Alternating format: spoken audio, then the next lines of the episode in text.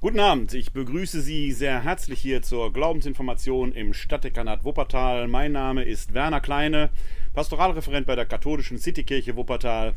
Wir schreiben den 31. August im Jahr des Herrn 2022. Es ist 19 Uhr. Ich freue mich, wenn Sie hier live dabei sind, entweder im Stream bei Facebook, wohin wir übertragen, oder vielleicht live hier im Webinar.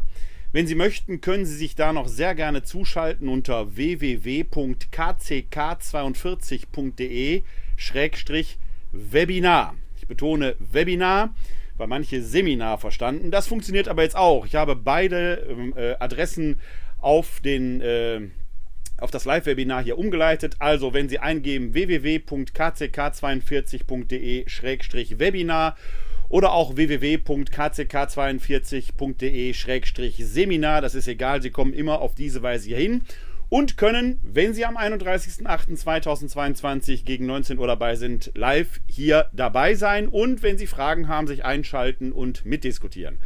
Vielleicht schauen Sie sich aber auch hinterher die Aufzeichnung bei YouTube in unserem YouTube-Channel Cut City Kirche Video an oder hören sich das Audio im Podcast unter podcast.pr-werner-kleine.de an. Dort können Sie den Podcast zur Glaubensinformation auch abonnieren und bekommen so die aktuellen Audiofolgen, die immer so kurze Zeit nach der Live-Sendung dann online gehen, äh, sich anhören. Wo auch immer Sie sich befinden, wie auch immer Sie dabei sind, seien Sie herzlich willkommen. Ich freue mich, wenn Sie dabei sind, äh, wie auch immer, aufzeichnungsmäßig oder live wenn Sie mir bei Facebook ein Like hinterlassen oder wenn Sie mir in die Kommentarspalten hineinschreiben, woher Sie zuschauen. Vielleicht einen Gruß hinterlassen. Ich grüße Sie jedenfalls in alle Welt hinein.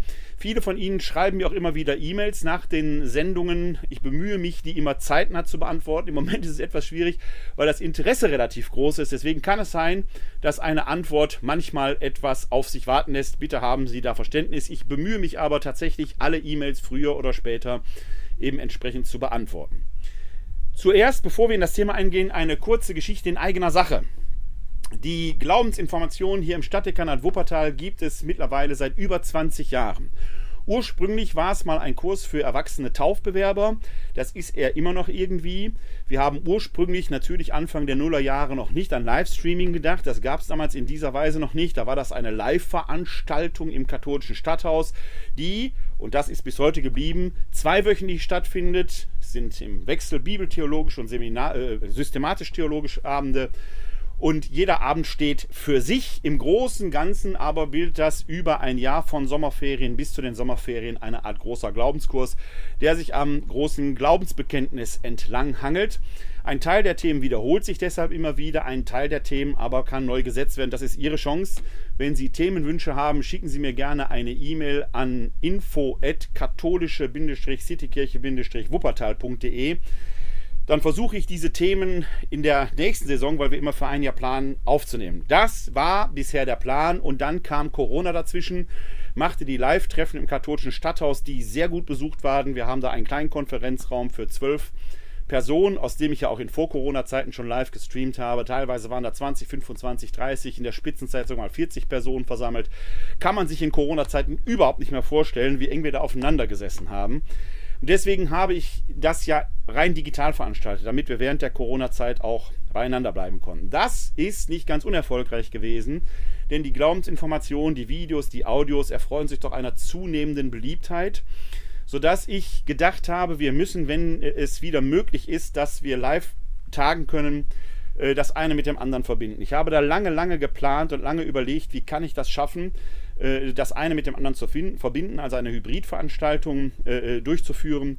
Schlussendlich stehen wir aktuell davor, dass wir im September jetzt und vielleicht auch im August schon live hätten tagen können. Aber wir alle wissen nicht, was die Bundesregierung sich für Oktober, November, Dezember und so weiter ausdenkt, sodass wir uns jetzt entschlossen haben, ähm, weiterhin erstmal rein digital zu bleiben.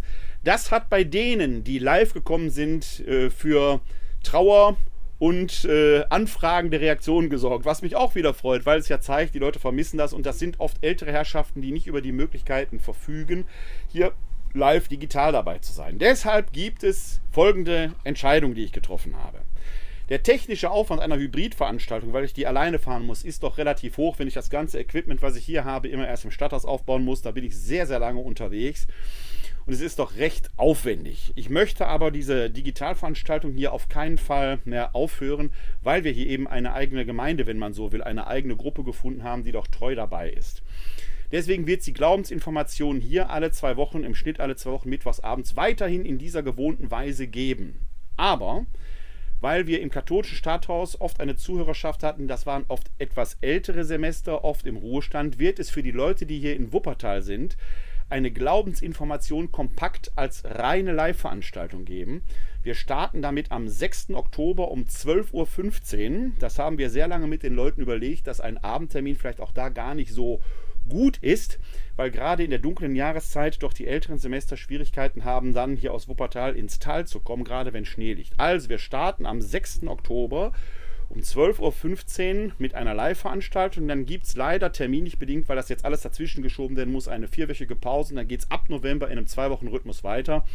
Wenn Sie also hier in Wuppertal sind, sind Sie ab dem 6. Oktober Live willkommen im katholischen Stadthaus in der ersten Etage zu Glaubensinformation kompakt. Dann gibt es quasi eine Kurzform von dem, was wir hier etwas ausführlicher machen. Das eine tun, das andere nicht lassen.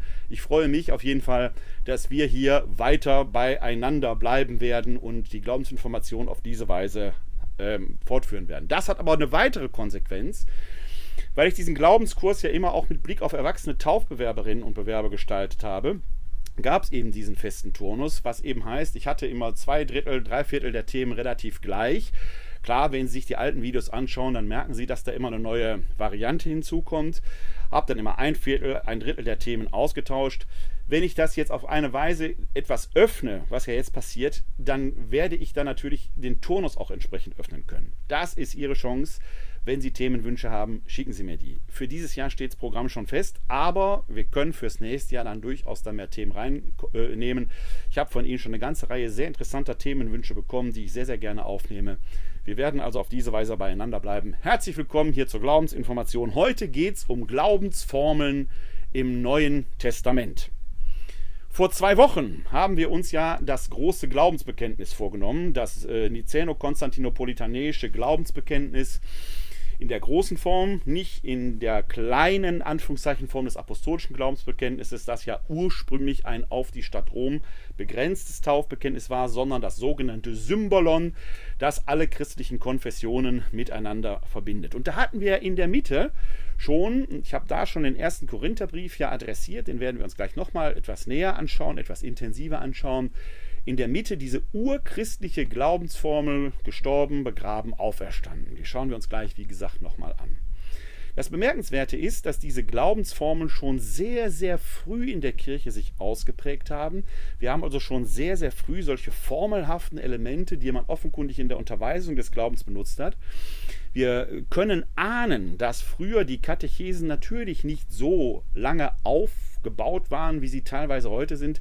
Denken Sie etwa nur an die äh, Stelle in der Apostelgeschichte, wo der Apostel Philippus dem äthiopischen Kämmerer begegnet, nachdem der nach Jerusalem gewallfahrtet ist und dann zurück in seine Heimat nach Äthiopien fährt, offenkundig ein Jude, sonst würde der ja nicht nach Jerusalem wallfahrten, dort in der Schrift liest, und nicht versteht, was das heißt. Philippus erschließt ihm den Glauben an den gekreuzigten und vom Kreuzestod auferstandenen. Und das Ganze endet damit, dass der äthiopische Kämmerer um die Taufe bittet. Das werden keine Monate gewesen sein, sondern eher vielleicht zwei, drei Stunden. Und da muss natürlich der Philippus vor der Herausforderung gestanden haben, wie vermittelt man da dauerhaft den Glauben? Grob gesagt gibt es zwei Formen, wie wir Menschen gut lernen und memorieren können. Vielleicht sogar noch mehr, aber im Prinzip gibt es zwei Formen, die sich hervorragend eignen. Die eine ist, zurückgehend auf die alte Loke-Methode, mit der die antiken Rhetoren schon gelernt haben, das Memorieren von Bildern. Wir stellen uns Bilder vor, weil unser Gedächtnis, unser Gehirn offenkundig so konstruiert ist, dass wir gut visuelle Dinge uns merken können, memorieren können. Das Ganze stellt sich natürlich die Frage, wie macht man das mit Glaubensdingen, wenn man doch von jemandem, also von Gott spricht, der ja gerade nicht sichtbar ist. Da kann ich ja nicht einfach Bilder von machen. Wir sollen uns ja gerade kein Bild von Gott machen, das wir dann als Bild verehren. Wir können es aber in Geschichten packen. Eine Weise, wie wir Menschen Inhalte gut memorieren und transportieren, ja tradieren können, ist, wenn wir Geschichten erzählen. Paragraphen können wir uns ganz, ganz schlecht merken. Die muss man immer wieder nachgucken, die muss man richtig pauken und auswendig lernen. Aber was wir gut transportieren können, sind bildhafte Erzählungen und Geschichten. Jesus war ein Meister des Geschichtenerzählens. Denken Sie nur an die doch sehr bildhaften Gleichnisse. Also eine Möglichkeit, Inhalte zu transportieren, sind bildhafte Geschichten und deswegen gibt es in unserer Heiligen Schrift im Neuen Testament beispielsweise die Evangelien, ja eine Geschichtenerzählungen des Lebens des irdischen Jesu, des Lebens und Wirkens des irdischen Jesus sind. Mich hatte jemand gefragt, ich glaube, er ist auch gerade hier live im Chat dabei, wenn ich das richtig erinnere, warum denn zum Beispiel im Glaubensbekenntnis dieses Leben Jesu nicht vorkommt. Und ich hatte in einer der Sonderfolgen, bin ich darauf mal eingegangen, dass ich schon glaube, dass das irdische Leben Jesu vorkommt, aber sehr summarisch zusammengefasst in dem Glaubenssatz, dass er für uns zu unserem Heil vom Himmel gekommen und Mensch geworden ist. Da ist das ganze öffentliche Wirken quasi summarisch drin zusammengefasst in dem Glaubensbekenntnis, in dem Großen, das ja eine Formelsammlung streng genommen ist, brauchte das aber gar nicht memoriert zu werden, weil es daneben ja die Evangelien als bildhafte Erzählungen schon gab.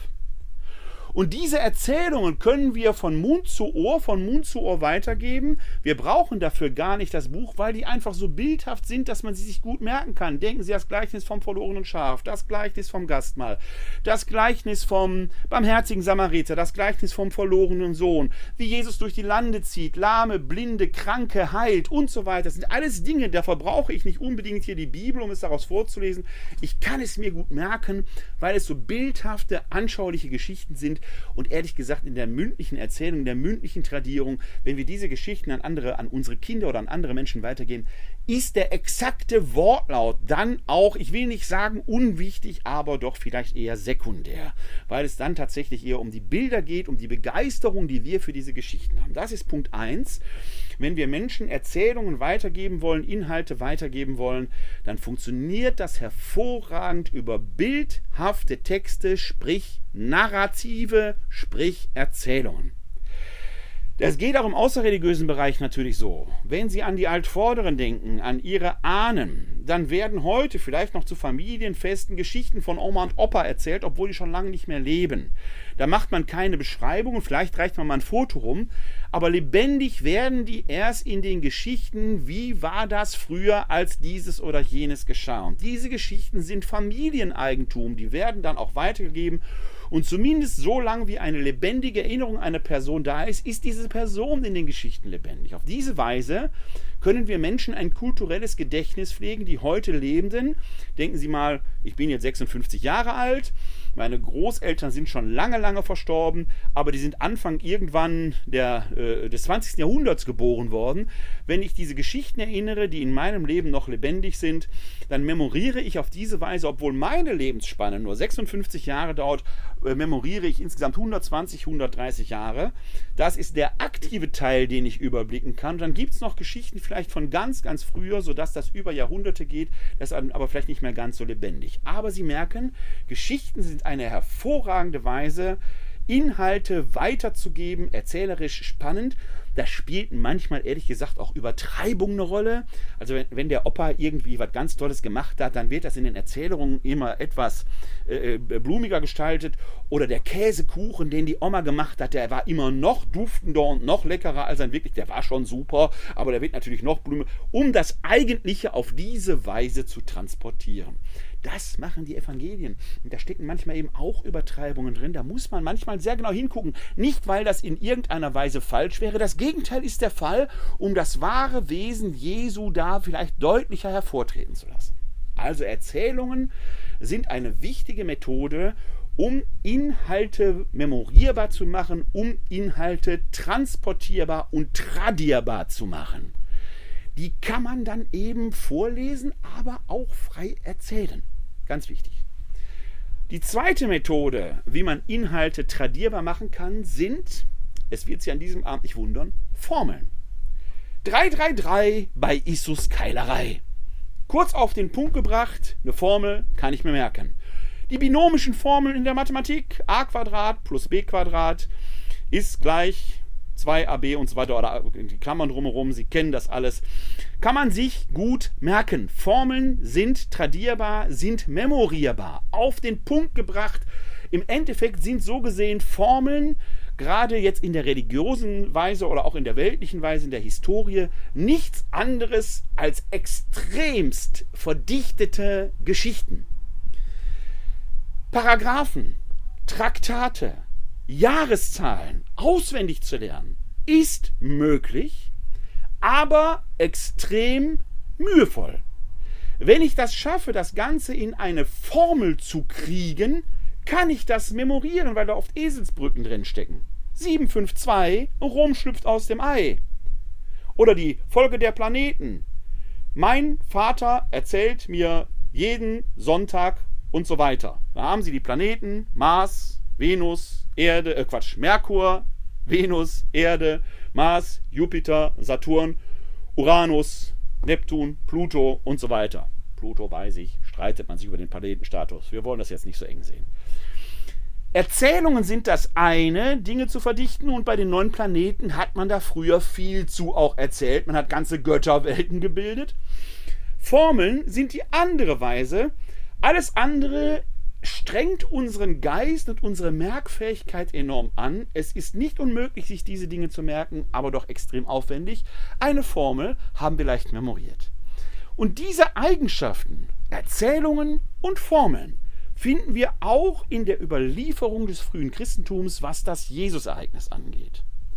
Zentrales Datum waren Kreuzestod und Auferstehung Jesu Christi. In der Überstiegsweise von der zweiten zur dritten christlichen Generation, da wo noch Augen- und Ohrenzeugen anwesend sind, aber man weiß, rein biologisch werden die bald nicht mehr da sein, entstehen deshalb die Evangelien. Die werden da nicht erfunden. Die Evangelisten machen eigentlich nichts anderes als Erzählungen, die mündlich tradiert worden sind, zu sammeln, zu sichten, redaktionell, chronologisch aufzubereiten und einen erzählerischen Zusammenhang, nämlich den Evangelien, äh, die, die Evangelien zu bringen. Und siehe da, wenn wir zum Beispiel so ein Markus-Evangelium nehmen, ist das älteste und kürzeste Evangelium, das wir haben, dann stellen wir schon im Markus-Evangelium mit fest, dass die letzte Woche im Leben Jesu ein Drittel umfasst, während das Jahr des Lebens Jesu, des öffentlichen Wirkens Jesu davor nur zwei Drittel umfasst. Also ein Ungleichgewicht. Das hängt eben damit zusammen, dass Kreuzestod und Auferstehung die innere Mitte sind. Darum geht es. Man bezeichnet deshalb die Evangelien auch als Passionserzählungen mit ausführlicher Einleitung, weil das die innere Mitte ist. So entstehen die Evangelien und zwar an dieser Schnittstelle von der zweiten zur dritten nachchristlichen Generation, wo noch die lebendigen Augen- und Ohrenzeugen da sind. Und das ist zum Beispiel wichtig für die Überlieferung des Vater Unsers, wo immer dann um die sechste Bitte geschritten wird, ist die so oder so oder muss das nicht heißen und führe uns durch die... Nein, Augen- und Ohrenzeugen haben im Prinzip diesen Sachverhalt bestätigt, auch wenn es auf Griechisch geschrieben ist. Die Menschen damals waren polyglotter, als wir es heute ahnen können. Das muss man schlicht und ergreifend sagen, sonst hätten die gar nicht weltweit weltweit in Anführungsstrichen, was die damalig bekannte Welt angeht, leben können.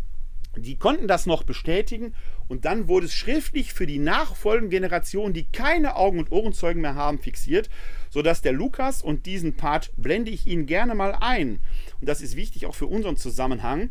Wir sind da im Lukas-Evangelium, die ersten Verse. Der Lukas tut uns nämlich den Gefallen, dass er genau das ins Wort bringt. Ich rufe die Stelle bei mir hier gerade auf und jetzt habe ich Ihnen so, ist meine Maus verrückt. So, hier haben Sie den Text. Sie müssten ihn jetzt sehen können. Da sehen Sie im Lukasevangelium Kapitel 1 die ersten vier Verse. Schon viele haben es unternommen, eine Erzählung über die Ereignisse abzufassen, die sich unter uns erfüllt haben.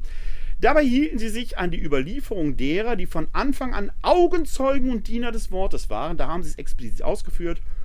Und dann schreibt der Lukas weiter, nun habe auch ich mich entschlossen, nachdem ich allem von Beginn an sorgfältig nachgegangen bin, es für dich, hochverehrter Theophilus, der Reihe nach aufzuschreiben. So kannst du dich von der Zuverlässigkeit der Lehre überzeugen, in der du unterwiesen wurdest. Also es gibt dort einen Theophilus, der offenkundig extremes Interesse daran hatte, diese Ereignisse authentisch überliefert zu bekommen. Und der Lukas sammelt diese Geschichten, wie die anderen Evangelisten es auch gemacht haben, schreibt sie auf unter der Berücksichtigung und der quasi in Augenscheinnahme durch Augen- und Ohrenzeugen, wodurch dann das Zeugnis authentisch wird, aber eben erzählerisch überliefert wird. Die zweite Weise sind Glaubensformeln und die sind in der Regel viel älter, weil natürlich unmittelbar nach den Ereignissen Jesu äh, die Erzählungen ja noch, man musste da nicht viel erzählen, man, die, die waren ja dabei. Und äh, man hatte das noch in lebendigster Erinnerung. Aber auch da verdichten sich schon die Erzählungen auf die engsten Glaubensformeln. Und es wundert nicht, dass die älteste Glaubensformel, die für uns textlich greifbar ist, genau da auf Kreuzestod und Auferstehung Jesu rekurriert. Wenn Sie hier regelmäßig zuschauen, dann ahnen Sie, um welchen Text es geht. Es ist nämlich das äh, Glaubensbekenntnis, das Paulus im ersten Korintherbrief überliefert, dort im 15. Kapitel. Und diesen Text, weil er so bedeutsam und so wichtig ist, schauen wir uns jetzt nochmal gemeinsam an. Ich muss mal eben kurz den Text einblenden. Habe mein Bildschirm hier etwas merkwürdig sortiert. So, jetzt müssten Sie ihn sehen. Wir sind im 1. Korintherbrief, Kapitel 15, die Verse 1. Ja, und wir lesen jetzt mal bis 8. Ich erinnere euch, Brüder und Schwestern, an das Evangelium, das ich euch verkündet habe. Ihr habt es angenommen, es ist der Grund, auf dem ihr steht. Durch dieses Evangelium werdet ihr gerettet werden, wenn ihr festhaltet an dem Wort, das ich euch verkündet habe, es sei denn, ihr hättet den Glauben unüberlegt angenommen. Denn vor allem habe ich euch überliefert, was auch ich empfangen habe. Christus ist für unsere Sünden gestorben gemäß der Schrift und ist begraben worden. Er ist am dritten Tag auferweckt worden gemäß der Schrift und erschien dem Kephas, dann den Zwölf. Danach erschien er mehr als 500 Brüdern zugleich, die meisten von ihnen sind noch am Leben, einige sind entschlafen. Danach erschien er dem Jakobus, dann allen Aposteln, zuletzt erschien er auch mir, gleichsam der Missgeburt. Soweit erstmal der Text, den Paulus uns hier überliefert hat. Ich blende ihn Ihnen gleich nochmal ein, möchte aber kurz ein paar Takte dazu sagen. Dass wir den Text im ersten Korintherbrief finden, ist nicht ganz zufällig. Denn der erste Korintherbrief geht zurück auf einen besorgten Teil der Gemeinde, die sich brieflich an Paulus gewandt hat. Paulus hatte äh, offenkundig in Korinth auch sein Evangelium verkündet, auch das Evangelium der Freiheit vom Gesetz. Dahinter steckt eine, äh, äh ein, ein, ich sagen Grundkonflikt des frühen Christentums, sondern die Besonderheit des frühen Christentums. Das frühe Christentum war ja keine Religion, die vom Himmel gefallen ist, sondern es wurzelt auch noch in dieser Phase sehr stark im Judentum. Und die allerersten Christen, noch vor der Zerstörung des Tempels in Jerusalem im Jahr 70, verstanden sich eigentlich als zum Volk Israel gehörend. Es war quasi eine jüdische Spielart, wenn man so will. Wobei wir da diesen Grundkonflikt in der ganz frühen Kirche haben, dass die allerersten Christen tatsächlich alles Juden waren und dann in Antiochia ein zweiter großer christlicher Schwerpunkt entsteht.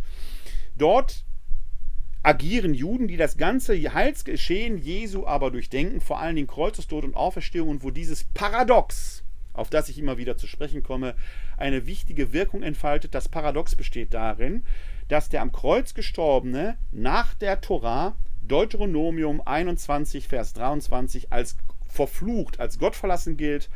Die zweifellose Auferstehung Jesu, zweifellos zumindest für die Auferstehungszeugen, die zweifellose Auferstehung Jesu aber Gott gewirkt sein muss. Der Gottverlassene wird also von Gott gerettet und das ist dieses urchristliche Paradox.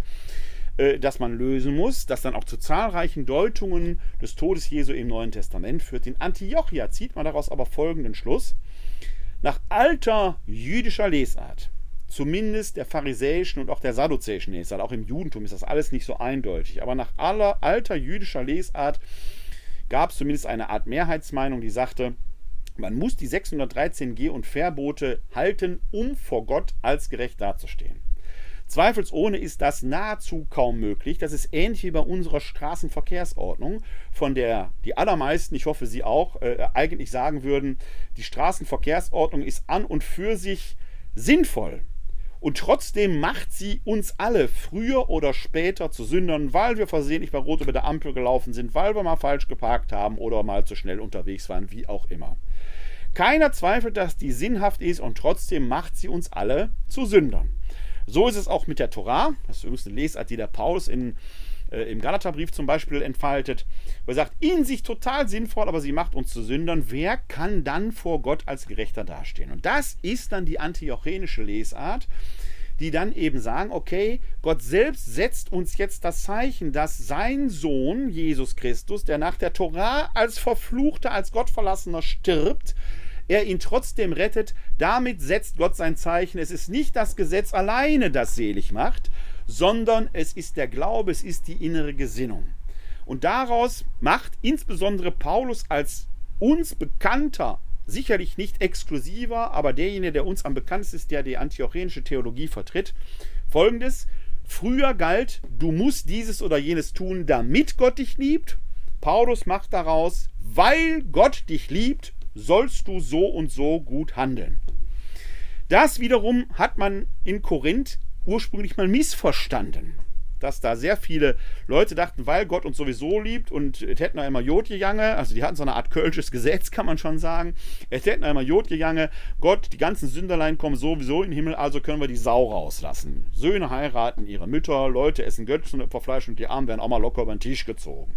Und da gibt es eine Gruppe von Leuten in Korinth, die an Paulus einen Brief schreiben, dessen Inhalt wir aus der Antwort, nämlich dem ersten uns erhaltenen Korintherbrief, einigermaßen rekonstruieren können. Das ist ein bisschen so, als wenn Sie im Zug sitzen und Sie hören das Telefonat eines Menschen. Sie hören aber nur diese Seite, Zumindest noch, wenn er Knöpfe im Ohr hat. Manchmal haben sie ja mittlerweile das Telefonat ja so, dass alles mithören können. Aber angenommen, sie hören nur die eine Seite, dann können sie aus dem, was diese Person sagt, den Inhalt einigermaßen rekonstruieren. Was sagt gerade die andere Seite, die man nicht hören kann? So funktioniert das in der Exegese im Neuen Testament. Wir haben die eine kommunikative Seite und die andere rekonstruieren wir daraus. Und der erste Korintherbrief, da beantwortet Paulus jetzt diese ganzen Fragen. Und er sagt, ja, im Prinzip haben die Leute durchaus recht, die so handeln. Tatsächlich kann man nicht aus der Liebe Gottes fallen. Deswegen bezeichnet er die sogar als stark, als Tiefgläubige. Und die, die so ein bisschen Sorge haben, sind die Kleingläubigen. Ist interessant, wie er da antwortet. Und er sagt, die haben im Prinzip recht, aber die führen durch ihr Verhalten andere, die nicht so einen starken Glauben haben, in die Irre und das darf nicht sein. Deshalb gilt eben das Gesetz der Liebe Christi, weil Gott dich vorbehaltlos und durchgehend liebt, weil du nicht aus der Liebe Gottes fallen kannst, egal was du tust, sollst du genau das so in der Welt zeigen. Und du sollst eben nicht verführerisch auf andere wirken, dass die möglicherweise vom Glauben abfallen. Eine der zentralen Fragen in Korinth war aber die nach der Auferstehung der Toten, ganz offenkundig. Und da muss man ja sagen, jenseits des christlichen Paradoxes, das wir gerade hatten, der Gott verlassene wird von Gott gerettet, gibt es ja erstmal die grundsätzliche Problematik, ist das überhaupt vernünftig, an eine Auferstehung vom Tode zu glauben? Schon gar an eine Auferstehung von jemandem, der sich den Leuten wieder gezeigt haben soll. Eine Offenbarung gewissermaßen. Diese Sache war in Korinth, zumindest in einigen Kreisen, offenkundig virulent sodass die Frage auftaucht und Paulus nimmt sich der Frage an und hier blende ich Ihnen sehr gerne den Text nochmal ein, damit wir uns angucken können, wie er darauf antwortet. Denn für Paulus ist die ganze Sache eminent wichtig. Er sagt nämlich hier im Kapitel äh, 15, Vers 14 des ersten Korintherbriefes, ist aber Christus nicht auferweckt worden, dann ist unsere Verkündigung leer, leer auch euer Glaube. Und wenige Verse später, in Vers 17, wenn aber Christus nicht auferweckt worden ist, dann ist euer Glaube nutzlos und ihr seid immer noch in euren Sünden. Und auch die in Christus Entschlafenen sind dann verloren. Kurzum, wenn die Sache mit der Auferstehung der Toten nicht wahr ist, ist der ganze Glaube, christliche Glaube futsch. Kreuzestod und Auferstehung Jesu sind die Basis des christlichen Glaubens. Wer dem zustimmen kann, der ist eben Christ, Wer dem nicht zustimmen kann, ist eben etwas anderes. Aber für den christlichen Glauben ist die Auferstehung des Gekreuzigten essentiell, weswegen es heute in der Gegenwart, auch innerhalb der Kirchen, in den Kirchen, die aus der Reformation gegangen sind, nämlich etwas intensiver war als in der römisch-katholischen Kirche, aber da gibt es immer wieder die Diskussion, ist das vielleicht nur symbolisch zu verstehen? Streng genommen muss man da sagen, nee, damit enthüllt man den Glauben. Was nicht heißt, dass das andere nicht möglich wäre, aber dann glaubt man was anderes, der für den christlichen Glauben sind Kreuzestod und Auferstehung essentiell. Deshalb die Erzählstruktur der Evangelien, Passionserzählung mit ausführlicher Einleitung. Aber jetzt schauen wir uns nochmal auf diesen Text, auf diese Glaubensformel, die ich eingangs erwähnt habe, wie der funktioniert. Da rekurriert Paulus nämlich darauf. Also, ich erinnere euch, Brüder und Schwestern, an das Evangelium, das ich euch verkündet habe Das ist die Basis von allem. Darum geht's. Nicht um Jesus den Heiler, nicht um Jesus den Gleichniserzähler, nicht um den lieben Mann aus Nazareth. Das ist alles etwas, was erst von Ostern her, von der Auferstehung des Gekreuzigten, seine Wucht und Dramatik bekommt. Sonst ist das ein netter Kerl, da hat es auch viele gegeben. Das Besondere sind Kreuzestod und Auferstehung. Denn ihr habt es angenommen, es ist der Grund, auf dem ihr steht. Das ist die Basis, das Fundament. Ohne dem kann die Gemeinde gar nicht sein. Durch dieses Evangelium werdet ihr gerettet werden, wenn ihr festhaltet an dem Wort, das ich euch verkündet habe. Und jetzt kommt ganz wichtig, es sei denn, ihr hättet den Glauben unüberlegt angenommen. Ein bemerkenswerter Satz des Paulus. Heute werden Sie das oft erleben, wenn Sie einen Priester fragen, eine Pastoralreferentin oder einen Gemeindereferenten, dass, wenn die nicht weiter wissen, manchmal sagen, da muss man halt glauben ein schlechter Satz. Man kann sagen, darüber habe ich noch nicht nachgedacht. Man kann sagen, das habe ich selber noch nicht verstanden. Man kann sagen, ich habe darauf keine Antwort. Aber man darf nie sagen, das muss man halt glauben, weil glauben muss man gar nichts. Die große Enzyklika Fides et Ratio, Papst Johannes Pauls II., wahrscheinlich aus der Feder Josef Ratzingers stammt, macht genau diesen Zusammenhang deutlich, wenn man sagt, es gibt nichts am Glauben, was der Vernunft widerspricht und was nicht vernünftig wäre. Und die Vernunft wird ihrerseits durch den Glauben erhellt. Ist eine Art drittes Auge. Das heißt, wenn wir über Glauben und Wissen reden, dann ist dieser äh, etwas banale Satz, Glauben ist nicht Wissen, tatsächlich banal weil der Glaubende natürlich alles wissen kann, was der bloß Wissende auch weiß. Ja klar, der schließt sich dem Glauben, ja. Aber der Glaubende sagt, es gibt noch eine Erkenntnisweise, die noch tiefer dringt, die dahinter schaut. Beispiel Physik, hat jetzt ein Wortspiel, deswegen bin ich das Beispiel Physik. Der Wissende schaut auf das rein physische, während der Glaubende mit einer bestimmten Methodik philosophischer Art auch hinter das Physische, das Metaphysische zu schauen wagt. Das aber mit den Mitteln der Vernunft, eben der Logik, der Philosophie, entsprechender Schluss- und Beobachtungsverfahren und so weiter und so weiter. Deswegen sagt Paulus, ihr habt doch den Glauben hoffentlich nicht unüberlegt angenommen, weil der Glaube durchaus etwas mit Vernunft zu tun hat. Wir können uns über Parameter streiten, über äh, entsprechende Grundaxiome, über Prämissen und so weiter. Aber auch die Prämisse muss eine vernünftige Begründung erfahren, damit wir darauf weiterdenken können. Das ist also schon mal das Erste, das Paulus sagt. Man muss gar nichts glauben. Wenn man den Glauben annimmt, hat das was mit Überlegung zu tun. Dann geht das weiter. Denn vor allem habe ich euch überliefert, was auch ich empfangen habe. Doppelpunkt. Und dann kommt die Glaubensformel, die wir uns gleich etwas näher anschauen werden. Aber dieser Satz ist wichtig. Der ist aus historischen Gründen wichtig. Der ist aus traditionellen Gründen wichtig. Denn Paulus schreibt hier nichts anderes als, jetzt kommt etwas, was nicht ich erfunden habe. Das macht er an anderer Stelle im Korintherbrief zum Beispiel, wo er nach der Frage nach der Ehe gefragt wird, sagt er, folgende Entscheidung sage ich euch, nicht der Herr. Da hat er selber einen theologischen Prozess durchlaufen. Hier aber betont er, was ich euch jetzt sage, das habe ich überliefert, weil auch ich es empfangen habe. Es ist also schon vor ihm da gewesen. Sie wissen, dass Paulus zuerst ein Verfolger der Kirche war. Da kommt er gleich in Vers 8 ja auch drauf zu sprechen, denn ich bin der geringste, also gleichsam der Missgeburt, ich bin der geringste der Aposteln. Ich bin nicht wert, Apostel genannt zu werden, weil ich die Kirche verfolgt habe. Dann gab es dieses berühmte Damaskus-Erlebnis, von dem Paulus selber in Anspruch nimmt, da ist der Auferstandene mir erschienen. Und dann hat er quasi in Antiochia die christliche Theologie kennengelernt.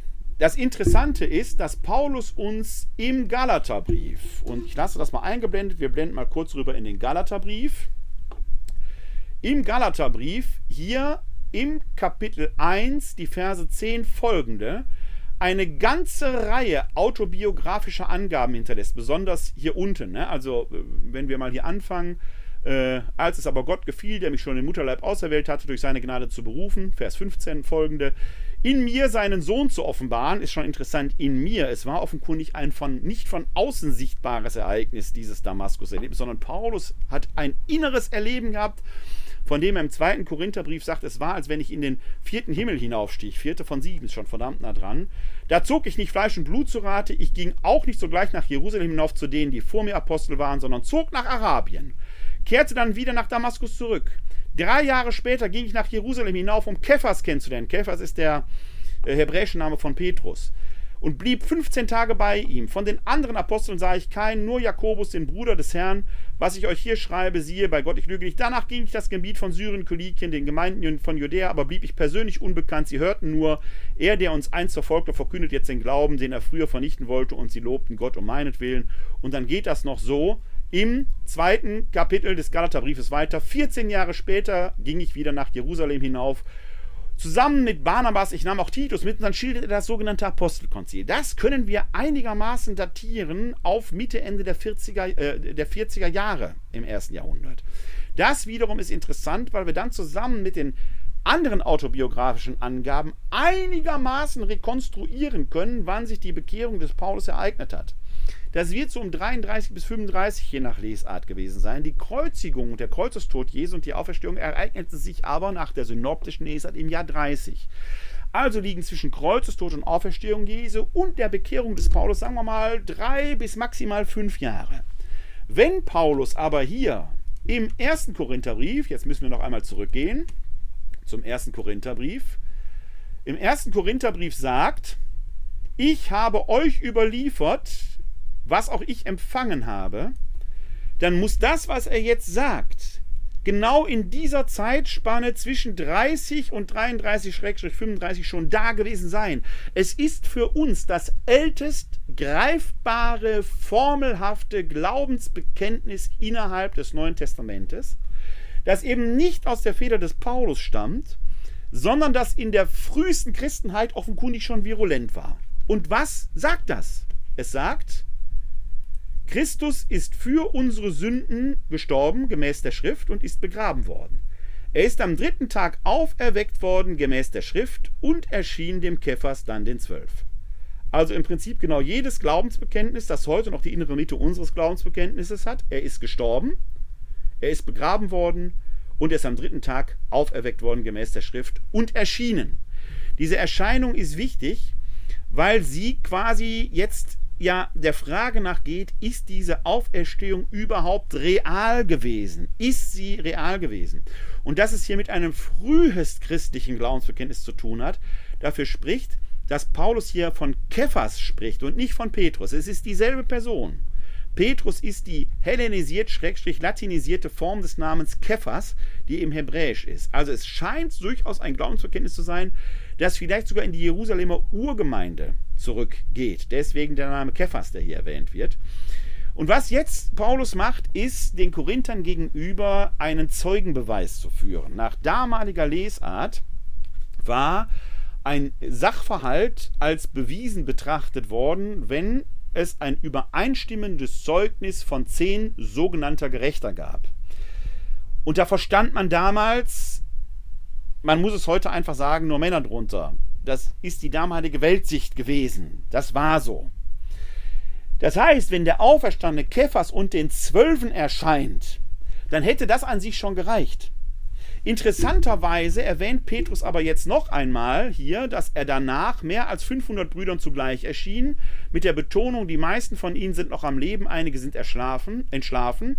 Danach erschien er dem Jakobus, dann allen Aposteln, zuletzt auch mir, der Missgeburt. Das heißt, Paulus selber reiht sich in die Reihe der Zeugen ein, aber es ist ja jedem ersichtlich und jedem klar, dass man in eigener Sache schlecht als Zeuge aussagen kann, zumindest als nicht besonders glaubwürdig. Jakobus und die Apostel ist in der Exegese der gegenwärtigen etwas umstritten. Ich persönlich bin der Meinung, dass es der Kreis ist, der auch Kephas und die Zwölf bedeutet. Es gibt aber eine Exegeten, die den Apostelbegriff hier im paulinischen Sinn weiten und da Allgemeinverkünder drunter verstehen.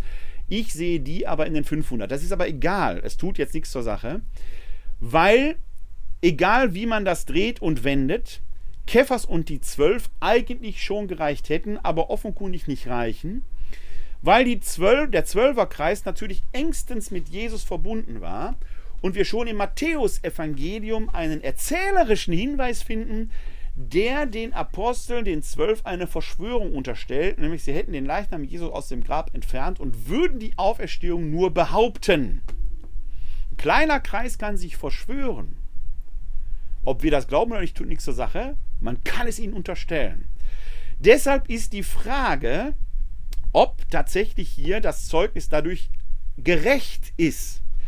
Das Ganze bei Jakobus und den Aposteln, egal wer jetzt darunter zu verstehen ist, ist wieder ein verhältnismäßig kleiner Kreis. Über die Figur des Jakobus kann man sich streiten. Ein Großteil der Exegeten sieht darunter den leiblichen Bruder Jesu. Ich selber tue mich da ein bisschen schwer mit. Ich habe dazu in einem Video, das tue ich mal hinter in die Show Notes, da ich, bin ich in Remscheid aufgetreten und habe zu der Figur des Jakobus einen ganzen Abend gemacht, versucht herzuleiten, warum ich darin nicht den leiblichen Bruder Jesu sehe, sondern äh, den Sohn des Alpheus. Äh, ähm, den, äh, äh, Jakobus, den Sohn des Alpheus sehe, dann wären es nämlich wieder die zwölf Apostel. Aber darüber kann man tatsächlich streiten. Es ist aber, wie gesagt, ein enger Kreis, auch hier die Gefahr einer möglichen Verschwörung gegeben. Deshalb tragen die über 500 Brüder, denen der Auferstandene zugleich erscheint, die Hauptbeweislast. Und Paulus betont, einige sind entschlafen, die meisten immer noch am Leben. Ihr, liebe Korinther, ihr könnt die doch, wenn ihr wollt, selbst befragen. Wenn ihr mir nicht glaubt, fragt die. Warum sind diese über 500 Brüder so, äh, so wichtig?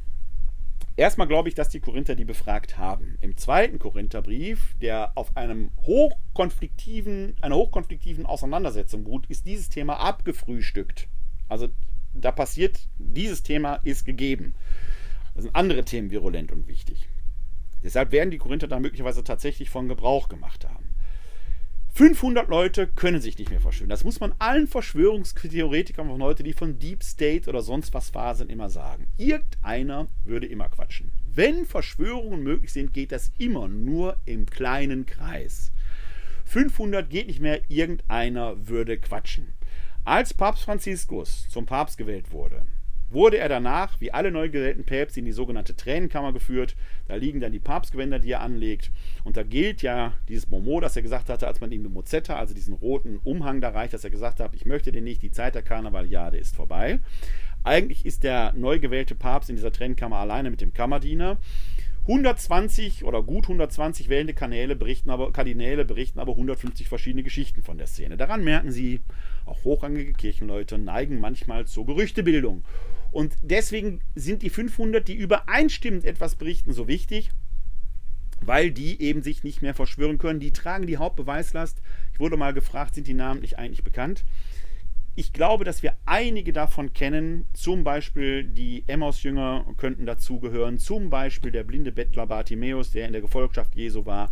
Und so könnte man einige davon erwähnen, die vielleicht zu diesen 500 dazugehören. Vielleicht auch die leiblichen Geschwister Jesu man kann da, sind wir, Sie merken aber schon, da ist man so ein bisschen im spekulativen Bereich. Vielleicht sogar die Frauen. Denn da gibt es ja zwei Traditionen. Es gibt die Maria von Magdala-Linie. In der Erzähltradition der Evangelien ist Maria von Magdala die erste Auferstehungszeugin. Hier nicht.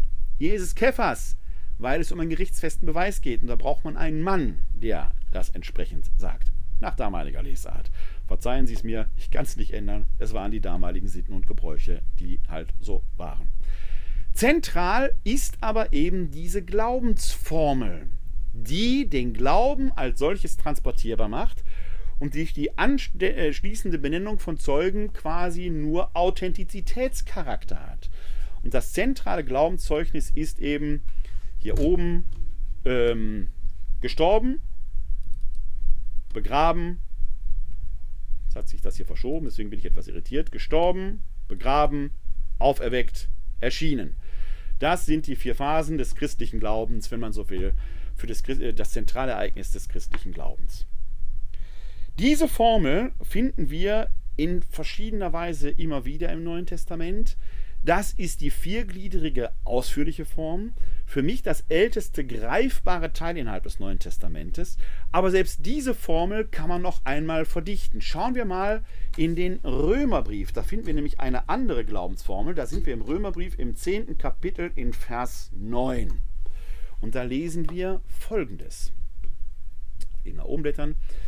Ähm, wenn du mit dem Mund bekennst, Herr ist Jesus und in deinem Herzen glaubst, Gott hat ihn von den Toten auferweckt, so wirst du gerettet werden. Und da ist dieses kleine Textfragment. Gott hat ihn von den Toten auferweckt. Natürlich eine Glaubensformel. Christos Aneste. Das heute noch in der Orthodoxie vor allen Dingen gebräuchliche, der gebräuchliche Ostergruß. Er ist auferstanden. Ja, er ist wahrhaft auferstanden. Halleluja. Er ist eine Glaubensformel, die wir hier sehr verdichtet, extremst verdichtet in Römerbrief finden. Das heißt, diese etwas ausführlichere Formel, der ältest greifbare Textteil innerhalb des Neuen Testamentes aus dem ersten Korintherbrief überliefert von Paulus, kann noch einmal verdichtet werden. Gott hat ihn von den Toten auferweckt. Da muss man aber schon ein bisschen Glob zu haben, um das aufzufassen, denn er ist ja nicht nur einfach gestorben, eine Auferweckung von den Toten, ist an sich ja noch gar nicht so anstößig, da steckt das Paradox nicht drin. Ich muss natürlich wissen, dass er von den, vom Kreuzestod auferstanden ist. Und wer ist er? Natürlich Jesus Christus. Aber dieses Gott hat ihn von den Toten auferweckt, ist eine extrem verdichtete Glaubensformel. Die ursprüngliche Glaubensformel gestorben, begraben, auferstanden, erschienen, wird hier nochmal verdichtet, kann im umgekehrten Fall aber auch eine hymnische Entfaltung haben. Da kommt etwas weiteres zum Tragen. Wir hatten jetzt Geschichten, wir hatten Glaubensformeln. Und wenn ich Glaubensformeln als Verdichtungen begreife, als Gedichte, merken Sie, Gedichte und Lieder haben natürlich auch eine Memorierungsfunktion, weil sie in einer gewissen Weise ausführliche Formeln sind. Es sind eben noch nicht Geschichten, die dann bildhaft erzählen, aber sie werden durch Rhythmus, durch Melodie entsprechend auch nochmal entfaltet, entsprechend aufbereitet, entsprechend memorierbar gemacht. Das ist ja das Erstaunliche, dass wir Gedichte uns schon einigermaßen merken können, wenn aber eine Melodie hinzukommt, dann kann ich sogar längere Texte darin memorieren. Es gibt im afrikanischen Bereich Völker, die ganze Genealogien stundenlang wiedergeben können als Gesang. Also die Rhythmisierung, die Melodisierung kann zu einer für, äh, Bildung von ausführlichen Formeln führen. Und eine solche haben wir zum Beispiel im sogenannten Philippa-Hymnus, im Philippa-Brief, im zweiten Kapitel. Den schauen wir uns mal näher an. Da heißt es nämlich ab Vers 5, wo Paulus das einleitet, seid untereinander so gesinnt, wie es dem Leben in Jesus Christus entspricht, und dann fängt er an. Er war Gott gleich, hielt aber nicht daran fest, Gott gleich zu sein, sondern entäußerte sich und wurde wie ein Sklave und den Menschen gleich. Sein Leben war das eines Menschen. Er erniedrigte sich und war gehorsam bis zum Tod, bis zum Tod am Kreuz. Darum hat ihn Gott über alle erhöht und ihm den Namen verliehen, der größer ist als alle Namen, damit alle im Himmel, auf der Erde und unter der Erde ihre Knie beugen vor dem Namen Jesu und jeder Mund bekennt, Jesus Christus ist der Herr zur Ehre Gottes des Vaters. Innerhalb dieses hymnischen Gesangs im Philipperbrief, der offenkundig seinen Platz in der frühgemeindlichen Liturgie hatte, und von vielen gesungen werden konnte und da durchaus bekenntnishaften Charakter hat, innerhalb dieses Gesangs gibt es eine ganze Reihe kleiner Mini-Formeln. Nämlich, sein Leben war das eines Menschen. Wir haben heute noch im Glaubensbekenntnis wahrer Mensch und wahrer Gott. Wenn Sie sich die vergangene Folge von vor zwei Wochen anschauen, dann werden Sie da von dem Arianerstreit gehört haben und so weiter. Aber wir haben hier ein Bekenntnis zur Menschheit Jesu. Dann, er erniedrigte sich und war gehorsam bis zum Tod, bis zum Tod am Kreuz. Aber vor allen Dingen hier unten die Formel, Jesus Christus ist der Herr. Jesus Christus ist den Kyrios. Ist auch eine Formel, die kurz auf den Punkt gebracht das Wesentliche des christlichen Glaubens sagt. Denn warum ist Jesus Christus der Herr? Herr, Kyrios, geht ja auf eine alte jüdische Redeweise zurück, die den Gottesnamen Yahweh, das Tetragramm, ja nicht ausspricht aus Ehrfurcht, sondern ersetzt durch andere Worte. Zum Beispiel Hashem, der Name. Kommt bei uns im Vater unser vor. Vater unser im Himmel, geheiligt werde dein Name. Oder man sagt der Allmächtige, der Ewige, der Gerechte oder aber Adonai, Und Adonai heißt der Herr. Und das haben die frühen Christen aufgenommen, dass sie eben diesen Kyrios-Titel auf Jesus anwenden und damit seine Göttlichkeit hervorheben. Wobei auf dieser Traditionsstufe noch nicht schlussendlich reflektiert ist, in welcher Weise ist Jesus denn Gott? Ist Gott nur ihm? Es setzt sich aber letzten Endes dieser christologische äh, Diskurs äh, in Gang, der dann im Jahr 325 eben dazu führen wird, wahrer Gott und wahrer Mensch. Das macht der Philippa-Hymnus, der nimmt verschiedene Formeln und bringt sie in eine bekennbare Form. Und dabei macht er noch etwas, denn er fängt schon an, hier formelhaftes Bekenntnis mit bildhafter Vorstellung in Verbindung zu bringen und eine Bewegung zu konzeptionieren, die schlussendlich dann ja auch wieder memorierbar ist, weil sie etwas Bildhaftes hat. Und ich möchte Ihnen das mal veranschaulichen, indem ich versuche, diese Bewegung des, ähm, Entschuldigung, diese Bewegung des ähm, Philippa-Hymnus in eine Grafik zu bringen. Dazu muss ich mein iPad mal kurz teilen und den das Whiteboard entsprechend anschalten. Ich hoffe, das müsste jetzt sichtbar sein für Sie. Hoppla. So, jetzt müsste es sichtbar sein.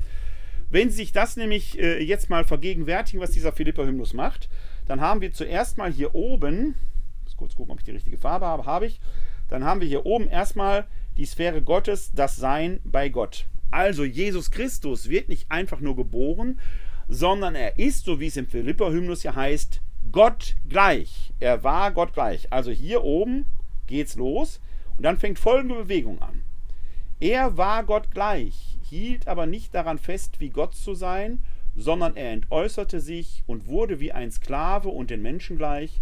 Sein Leben war das eines Menschen, er erniedrigte sich und war gehorsam bis zum Tod, bis zum Tod am Kreuz. Also eine dauerhaft absteigende Linie, die an den tiefsten aller Punkte geht, der nicht tiefer zu denken ist. Das ist nämlich der Kreuzestod. Tiefer kann man in der Denke damals nicht fallen, weil das der absolute Punkt der Gottverlassenheit ist.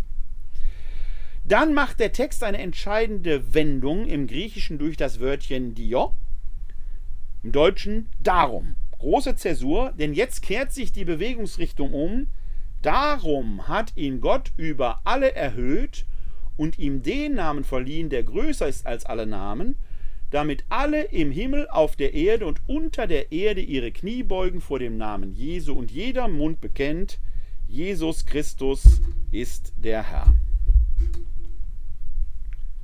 Also quasi die Rückkehr auf den Status quo, der Status ante. Das heißt, er wird wieder erhöht. Da ist aber noch eine andere Formel in diesem Hymnus präsent, nämlich wenn der Hymnus sagt, damit alle im Himmel, also hier oben, auf der Erde und unter der Erde, die werden miteinander verbunden. Unter der Erde war in der antiken Vorstellungswelt, auch in der jüdischen Vorstellungswelt, der Sheol, das Schattenreich.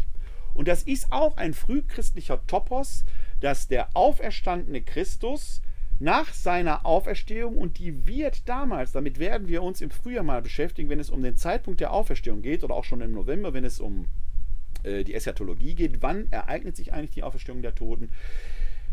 Wir sagen zwar in der, Formel, äh, in der äh, Glaubensformel am dritten Tage auferweckt von den Toten, aber eigentlich ereignet sich am dritten Tag die Erscheinung des Auferstandenen. Denn Paulus stellt sich die Auferstehung im Tod vor und auch in den Evangelien heißt es ja, dass Jesus dem mitgekreuzigten Schächer sagt, heute noch wirst du im Paradies sein.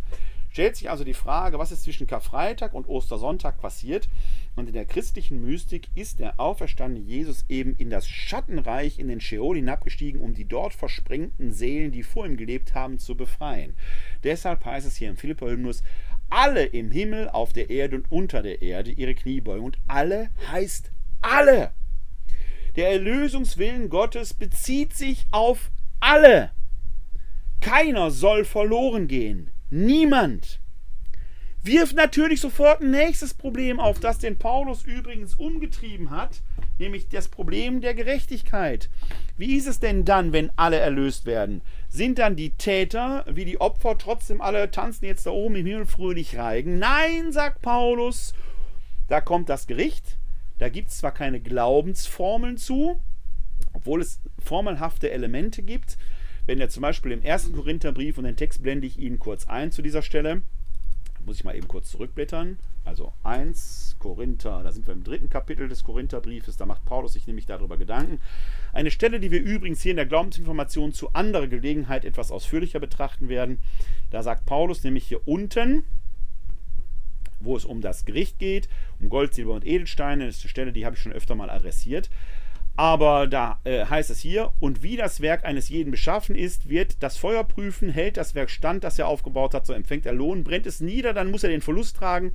Er selbst wird gerettet werden, so wie durch Feuer hindurch.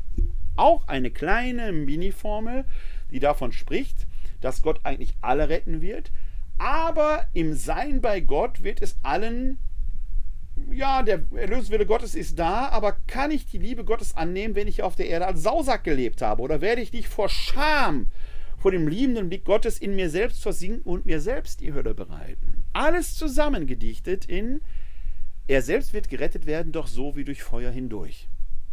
Auch da steckt eine Verdichtung drin, die sagt, ja, der Erlösungswille Gottes in Jesus Christus ist umfassend auf alle gerichtet. Gott möchte alle retten. Er will die gesamte Schöpfung zu sich holen und vervollkommnen, aber trotzdem wird bei aller gebotenen göttlichen Barmherzigkeit der Gerechtigkeit Genüge getan, als der Mensch, der sein eigenes Schicksal in der Ewigkeit bestimmt. Deswegen ist es äh, eine Allererlösung durchaus gegeben, aber die Erlösung wird nicht jeder für sich so annehmen können. Ein Adolf Hitler muss ja dann im Himmel sein. Aber kann er angesichts der sechs Millionen Juden, die er ins Gas geschickt hat, dort die ewige Glückseligkeit empfangen? Wahrscheinlich wird er vor Scham versinken und auf so in der Ewigkeit im Sein bei Gott durch das Feuer hindurch sich selbst die Hölle bereiten. So kann man sich das bildhaft vorstellen. Man kann sich vom Himmel kein Bild machen, weil es keine Zeit und keinen Raum gibt. Aber wir Menschen können nicht anders, als in Bildern zu denken. Aber das wird ein Thema sein, zu dem wir uns dann mal im November und äh, auch im Frühjahr nochmal etwas genauer auseinandersetzen werden. Das war der Philippa-Hymnus. Wir schauen mal in die Evangelien, denn auch in den Evangelien finden wir solche Glaubensformeln. Und wir beginnen mal mit dem Matthäusevangelium. Da sind wir im 16. Kapitel, Vers 16. Auch diesen Text blende ich Ihnen selbstverständlich ein. Da haben wir ihn im, im Matthäusevangelium, Kapitel 16, Vers 16. Ist es Simon Petrus, der in der berühmten Stelle, wo es dann später heißt, du Petrus, hier unten sehen Sie das, du Petrus, du bist Petrus und auf diesen Felsen werde ich meine Kirche bauen. Die Pforten der Unterwelt werden sie nicht überwältigen. Ein äh, singuläres Wort, das wir nur im Matthäusevangelium so finden, das auch später, wo ähm, er ja äh, quasi das Leid Jesu nicht wahrhaben will, wird dem Petrus ja gesagt, sehen Sie da oben, da sind nur ein paar Verse zwischen, tritt hinter mich, du Satan, ein Ärgernis bist du mir, denn du hast nicht das im Sinn, was Gott will, sondern was die Menschen wollen. Das muss man uns Katholiken immer wieder sagen, dass dieses Du bist Petrus, auf dir werde ich meine Kirche bauen, das eine ist und wenige später das Versagen des Petrus schon zu einer Art Mini-Fluch führt. Das eine hängt mit dem anderen zusammen. So einfach ist es dann eben nicht. Aber das Wichtige ist, dass der Petrus hier oben schon sagt, bevor Jesus ihm die Schlüssel anvertraut, du bist der Christus, der Sohn des lebendigen Gottes. Eine kleine Mini-Glaubensformel. Du bist der Gesalbte, der Maschiach, der Messias, der Sohn des lebendigen Gottes. Nicht irgendeines Gottes, sondern des lebendig Machenden, des lebendigen Gottes. Eine Glaubensformel, die der Petrus hier ausruft, die durchaus ihren Platz in der frühchristlichen Liturgie gehabt haben kann schon oder im Kontext in entsprechenden katechetischen Zusammenhängen, wo dieses Sätzchen ja memorierbar ist, wir glauben an den Christus, den Sohn des lebendigen Gottes. Da ist der Geist noch nicht da, aber da, wo zwei auf diese Weise miteinander verbunden sind, ist immer schon klar, es kommt etwas Drittes hervor, denn in dem lebendigen Gott steckt ja der Lebendigmacher, also der Heilige Geist, schon drin. Noch nicht aus der reflektierte Trinitätstheologie, aber doch eine Glaubensform. Und dann finden wir auch im Matthäusevangelium im 18. Kapitel, Vers 5 folgende, folgendes. Auferstehungsszene. Der Engel aber sagte zu den Frauen, fürchtet euch nicht. Ich weiß, ihr sucht Jesus, den Gekreuzigten. Er ist nicht hier. Und jetzt kommt's. Denn er ist auferstanden, wie er gesagt hat. Kommt her und seht den Ort, wo er lag. Denn er ist auferstanden. Christos Aneste. Einfach nur Aneste. Kürzer kann man den christlichen Glauben nicht mehr verdichten, als in den griechischen, in das griechische Verb ein Wort Aneste. Er ist auferstanden. Haben die ausführliche Glaubensformel im ersten Korintherbrief gehabt, die hier verdichtet ist, wirklich nur noch auf ein Wort, in dem zumindest die, die nicht unüberlegt den christlichen Glauben angenommen haben, dann wirklich das Wesentliche gedacht ist. Aneste, er ist auferstanden wird natürlich für die, die noch nicht hineingewachsen sind, ein Geheimnis des Glaubens bleiben. Das Wesen von Geheimnissen ist, dass es manchen verborgen bleibt, die aber, die initiiert, die, die eingeweiht sind, können das Geheimnis auflösen. Und so ist es hier eben auch. Dieses Anästhä zeigt an, wenn ich den Glauben angenommen habe, ist damit alles Wesentliche gesagt. Im Markus-Evangelium finden wir hingegen, jetzt gehen wir schon einen Schritt weiter, im 16. Kapitel eine Glaubensformel anderer Art. Ich muss mal eben kurz gucken. Da haben wir ähm, hier 16.15, da heißt es nämlich, geht hinaus in die ganze Welt und verkündet das Evangelium der ganzen Schöpfung. Wer glaubt und sich taufen lässt, wird gerettet und durch die, die zum Glauben gekommen sind, werden folgende Zeichen geschehen. In meinem Namen werden sie Dämonen austreiben, sie werden neue äh, Sprachen trinken und so weiter und so weiter. Hier wird zum ersten Mal der Taufhinweis gegeben. Und zwar äh, mit dem Hinweis, geht hinaus in die ganze Welt und verkündet das Evangelium der ganzen Schöpfung. Das ist die Zielrichtung, auf die sich der christliche Glaube ausdehnt. Es ist eben nicht mehr nur ein Volk, sondern es geht jetzt in die ganze Welt und die ganze Schöpfung. Streng genommen sind damit eben nicht nur die Menschen gemeint, sondern tatsächlich viel, viel umfassender ist der Wille hier entsprechend ausgedehnt, äh, der sogenannte Missionsbefehl, wenn man so will. Und das Ganze entfaltet sich dann nochmal im äh, Matthäusevangelium etwas intensiver. Ich muss die Stelle mal eben kurz anschauen. Jetzt kann ich sie Ihnen einblenden. Und da sehen Sie dann eine wichtige Formel, die auch heute noch auftaucht. Das ist dann quasi der Schluss. Schluss ist, siehe, ich bin bei euch alle Tage bis zum Ende der Welt. Das ist das eine.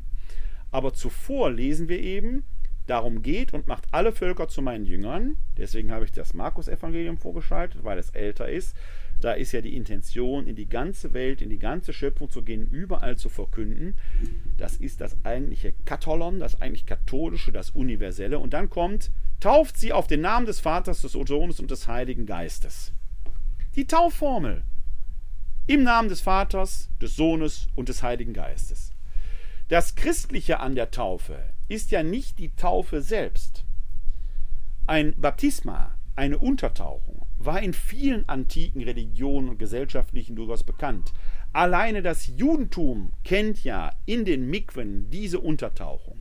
Denken Sie an die Taufe des Johannes im Jordan, der ja solche Untertauchungsriten hatte, aber als Bußritus. Das Christentum nimmt diese urjüdische Gepflogenheit auf und versieht sie durch das Deutewort Vater, Sohn, Heiliger Geist. Ich taufe dich im Namen des Vaters, des Sohnes und des Heiligen Geistes. Deutet sie um. Das Wasser wird nämlich jetzt zum Grab. Wir sterben mit Christus, wie Paulus es im Römerbrief sagt. Und wir erstehen mit Christus auf zu einem neuen Leben, wenn man aus der Taufe gehoben wird. Die Taufe wird, wenn Sie so wollen, und wenn wir über die Sakramente im Leben der Kirche sprechen, wird uns das noch einmal begegnen. Die Taufe wird zu einer, ich sag's mal, Tatformel mit Begleitformel. Die Tatformel ist im Geschehen selbst kommt erlebnishaft der Inhalt zum Ausdruck und er wird determiniert durch die begleitende Taufformel, ich taufe dich im Namen des Vaters, des Sohnes und des Heiligen Geistes. Es gibt noch eine ganze Reihe von Formeln, die der Erwähnung wert wären. Ähm, eine möchte ich äh, Ihnen noch besonders ans Herz legen. Die finden wir im ersten Timotheusbrief. Ich rufe mir die mal hier eben zuerst auf. Und da sind wir im ersten Timotheusbrief. Und da im Kapitel 3, Vers 16, ich hoffe, ich habe mir die Stelle jetzt richtig gemerkt. Genau. Da findet man nämlich ein Weiterdenken der urchristlichen äh, Bekenntnisformel um Kreuzestod und Auferstehung Jesu. Und da sind wir im 16. Vers, da heißt es, wahrhaftig groß ist das Geheimnis unserer Frömmigkeit. Das ist schon interessant, Geheimnis unserer Frömmigkeit. Wer jetzt in der römisch-katholischen Eucharistiefeier der Liturgie bewandert, wird vielleicht an das Geheimnis des Glaubens denken. Geheimnis des Glaubens in der Eucharistiefeier ist ja, ähm, deinen Tod, o oh Herr, verkünden wir und deine Auferstehung preisen wir, bis du kommst in Herrlichkeit, auch eine Glaubensformel, die wir so in dieser Reihe vom Biblisch nicht finden, die aus biblischen Versatzstücken besteht. Hier ist es das Geheimnis der Frömmigkeit. Er wurde offenbart im Fleisch, gerechtfertigt durch den Geist, geschaut von den Engeln, verkündet unter den Völkern, geglaubt in der Welt, aufgenommen in die Herrlichkeit. Die ist schon recht komplex, diese Glaubensformel hier im 1. Timotheusbrief. Das kann sie auch sein, weil wir zeitlich uns doch jetzt schon innerhalb des Neuen Testamentes etwas von, der Ur, von den Urereignissen im Jahr 30 entfernt haben. Der 1. Timotheusbrief gehört ja zu den Pastoralbriefen. Es gibt schon Ämter. Paulus selber hatte noch keine Amtstheologie in dem Sinne im Kopf. Gemeindetheologie ja, aber Paulus erwartete ja die Wiederkunft Christi als mehr oder weniger unmittelbar bevorstehend. Hier sind wir schon einen Schritt weiter äh, gegangen. Die äh, Wiederkunft Christi lässt jetzt schon ein paar Jahrzehnte auf sich warten und die frühe Kirche richtet sich in der Welt ein. Es entwickeln sich erste Vorformen von Ämtern, das Bischofsamt, also der Episkopos, der Diakonos. Priester interessanterweise nicht. Priester finden wir im Neuen Testament nicht. Das Priesteramt ist nicht von Jesus gegeben, sondern es verdankt sich, wenn überhaupt, dem Wirken des Heiligen Geistes und entsteht im zweiten Jahrhundert, als die Bischöfe sich Mitarbeiter holen, denen sie einen Teil ihrer Vollmachten abgeben. Aber wir sind hier in einem Bereich, wo das alles beginnt, sich zu institutionalisieren, zu entfalten. Die Gemeinden haben schon eine stärkere Grundform angenommen und auch so etwas wie Liturgie, wie Bekenntnisformeln, wie ja äh, liturgisches, äh, liturgische Dramaturgie verfestigt sich zunehmend. Und da hat offenkundig diese Formel ihren Platz die man auch als Bekenntnisformel begreifen kann, und die ist ja jetzt mehrgliedrig. Er wurde geoffenbart im Fleisch. Also die, die Menschheit, die irdische menschliche Existenz wird da deutlich, aber Gott wurde geoffenbart im Fleisch, nämlich in Jesus ist Gott da gewesen, sichtbar, offenbar geworden, gerechtfertigt durch den Geist. Der Geist beglaubigt Jesus. Denken Sie nur an die Taufe im Jordan, wo es ja heißt, dass der Heilige Geist Jetzt ist wichtig, nicht als Taube, sondern wie eine Taube. Das ist wichtig, er ist eine Bildsprache. Da ist keine Taube vom Himmel gekommen, sondern der Heilige Geist legt sich quasi wie eine Taube. Jetzt können Sie mal Ihre Fantasie äh, so ein bisschen wandern lassen, was machen Tauben. Die sind auf der einen Weise, fliegen die natürlich sehr elegant und sanft, aber die kommen auch massenhaft vor. Äh, wo eine Taube, eine Taube kommt selten allein. Also, wenn der Heilige Geist wie eine Taube auf Jesus herabkommt, heißt das, die bleibt nicht nur bei ihm, sondern die wird sich verbreiten. Tauben sind ein Massenphänomen, wenn man so will. Also, der wurde gerechtfertigt durch den Geist, also beglaubigt durch den Vater, wenn man so will. Geschaut von den Engeln. Also, der ganze Himmel guckt zu, was dieser Jesus hier unten auf der Erde macht. Und jetzt kommt hier ein Schnitt, verkündet unter den Völkern. Das ist ja das Besondere dann am Christentum, auch gerade in der Zeit nach dem Apostelkonzil, wo man sich entschlossen hat, es eben jetzt nicht mehr nur in Jerusalem, nicht mehr nur im Volke Israel zu verkünden, sondern unter den Völkern, die messianische Zeit ist angebrochen, dass Jesus geschehen wurde, verkündet unter den Völkern, deshalb ist die Gemeinde ja auch hier, die ist ja von den Völkern genommen, die dieses Bekenntnis ablegt, geglaubt in der Welt. Das ist ein interessanter Satz. Das ist, der Glaube ist etwas, was hier in der Welt passiert. Es wird so oft vom Zeitgeist geredet, gegen den man sein will. Nein, der Zeitgeist ist die Welt. Der Heilige Geist wirkt in dieser Welt. Christen sollen mit beiden Beinen auf der Welt stehen, in dieser irdischen Wirklichkeit und gleichzeitig das Herz erhoben am Himmel. Beides muss zusammenkommen. Nicht entweder oder, sondern sowohl als auch. Und deswegen wurde er aufgenommen in die Herrlichkeit. Da haben Sie das. Erde und Himmel kommen hier zusammen. Also eine sehr ausführliche lobpreisende Bekenntnisformel, die wir hier im ersten Timotheusbrief finden. Eine noch tiefer gehende Entfaltung, dann gleichwohl wieder in hymnischer Art, und das soll dann äh, der Abschluss unserer heutigen Glaubensinformation sein, weil der Text auch nochmal etwas ausführlicher ist, die finden wir dann im Kolosserbrief. Da sind wir zeitlich, gehen wir jetzt auch noch ein Stückchen weiter, beziehungsweise sind ungefähr auf demselben Niveau wie im ersten äh, äh, Thessalonicher Brief. Da findet sich nämlich der sogenannte Kolosserhymnus, und zwar im ersten Kapitel und dann dort aber die Verse 12 bis 20. Wir schauen uns näher hin. Wir fangen mit 12 bis 20 an, weil da mehrere formelhafte Elemente wieder auftauchen. Also, dank dem Vater mit Freude. Er hat euch fähig gemacht, Anteil zu haben am Los der Heiligen, die im Licht sind. Er hat uns der Macht der Finsternis entrissen und aufgenommen in das Reich seines geliebten Sohnes. Durch ihn haben wir die Erlösung, die Vergebung der Sünden. Das ist schon eine Art Florilegium formelhafter Bekenntnisse, wo die Christenheit, die, die an Christus glauben, sich selbst vergewissert, dieser Glaube ist nicht umsonst, sondern er bedeutet natürlich für das eigene Heil einen Fortschritt wenn das stimmt, was ich vorhin gesagt habe, dass Gott alles zu sich ziehen will, ist das kein Prä für den Himmel, aber es ist ein Prä schon hier auf Erden, weil wir in dieser Weise erlöst von der Todesangst diese Freiheit schon als Christenmenschen hier auf Erden leben können. Dann aber kommt eben ein großer Hymnus, ähnlich wie im Philipperbrief, aber hier im Kolosserbrief mit anderem Inhalt. Er ist das Bild des unsichtbaren Gottes, der Erstgeborene der ganzen Schöpfung, denn in ihm wurde alles erschaffen, Himmel und Erde. Entschuldigen Sie, dass das springt hier. So, denn in ihm wurde alles erschaffen, Himmel, im Himmel und auf Erden, das Sichtbare und das Unsichtbare, Thron und Herrschaften, Mächte und Gewalten. Alles ist durch ihn geschaffen und auf ihn hingeschaffen. Er ist vor aller Schöpfung und in ihm hat alles Bestand. Er ist das Haupt, der Leib aber ist die Kirche. Er ist der Ursprung, der Erstgeborene der Toten, so hat er in allem den Vorrang.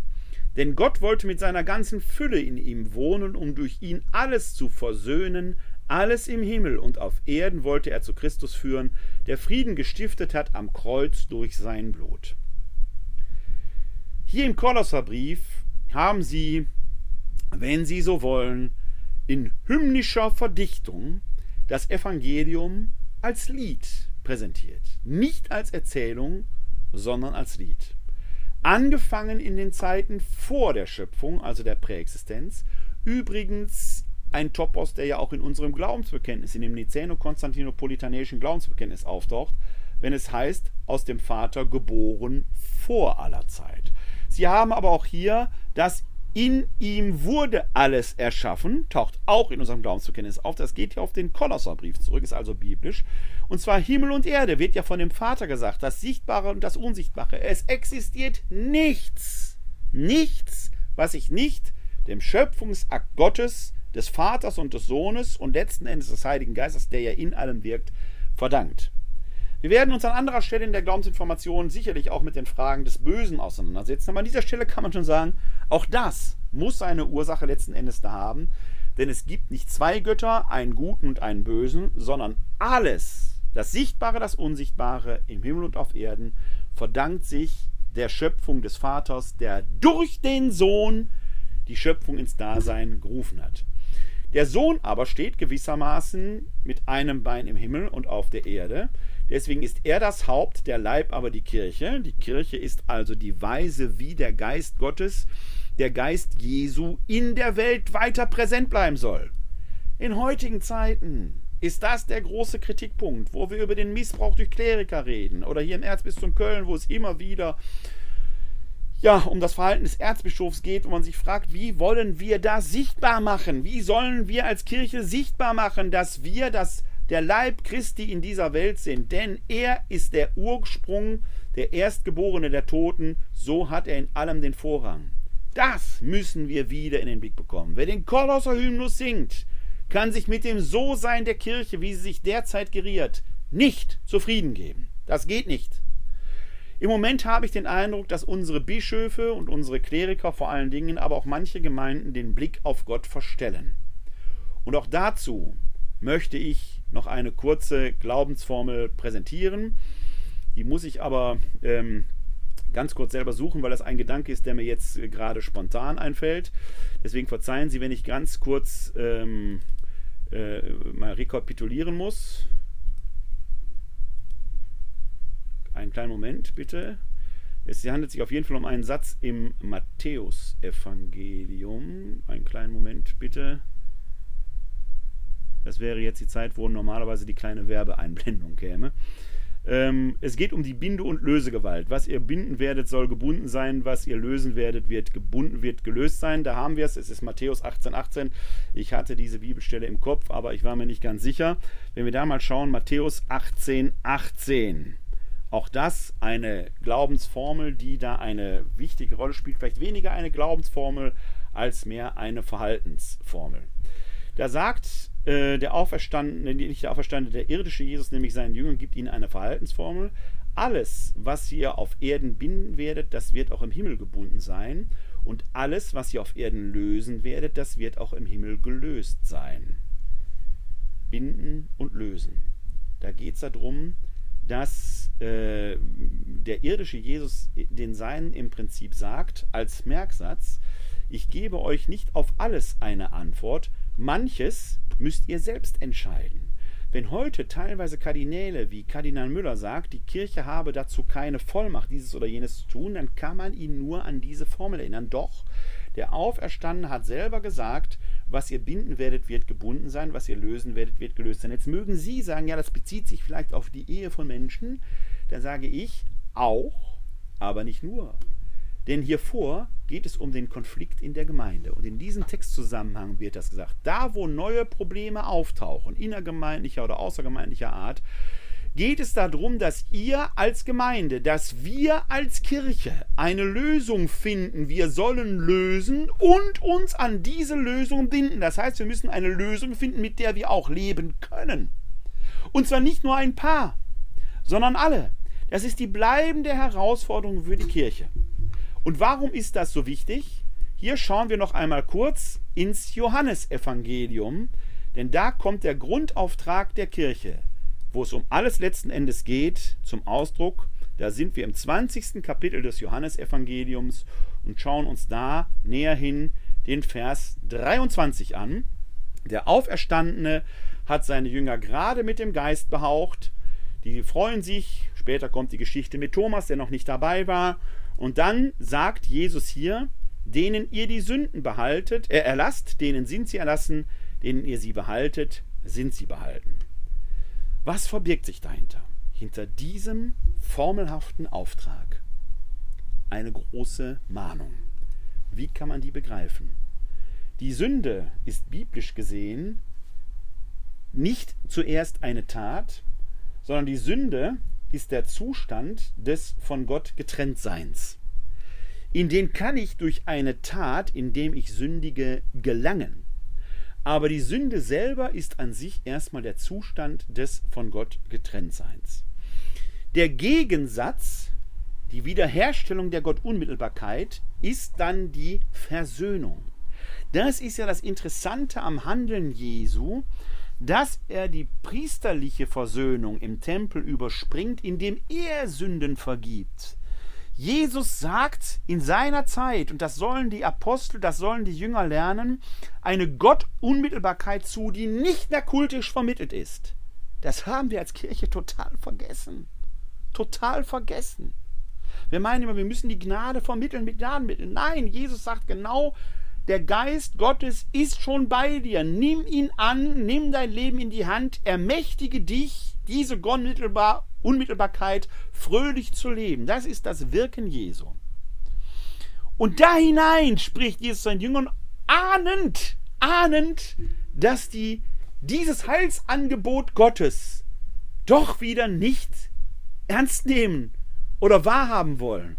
Ich blende Ihnen den Text nochmal ein und wenn Sie das im Hinterkopf behalten, dass das sündenvergebende Wirken Jesu Gott Unmittelbarkeit zusagt und dass die Sünde das von Gott getrennt sein zusagt.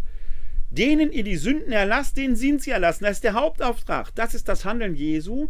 Denen ihr sie behaltet, sind sie behalten. Das heißt, wenn ein Jünger Jesu einem Menschen die Sünde nicht erlässt, wenn er ihm die Gottunmittelbarkeit nicht zusagt, oder wenn er meint, er müsste da irgendwie Mittel und Wege zwischenzuschalten, damit das alles rechtgläubig und rite passiert, dann stellt dieser Jünger sich zwischen den Menschen und Gott. Er verdeckt das Antlitz Gottes. Das muss man sich klar machen. Der heilsuchende Mensch erfährt nämlich dann nicht mehr den heilbringenden Gott, den er eigentlich unmittelbar annehmen sollte, so wie Jesus es getan und gelehrt hat, sondern er sieht einen Kultvermittler, der sich wichtiger macht, als er ist, der im Weg steht und den Weg zu Gott nicht frei macht. Was für eine Formel, die keine Vollmacht ist, ihr habt es in der Hand, Heil zu geben oder zu nicht. Nein, die Mahnung Jesu heißt ja, umsonst habt ihr empfangen, umsonst ihr, sollt ihr geben. Und wenn ihr das nicht tut, wenn ihr Regel und Werte aufbaut und wenn ihr die Menschen knechtet und wieder belastet, dann seid ihr es, die den Blick auf Gott verbergen.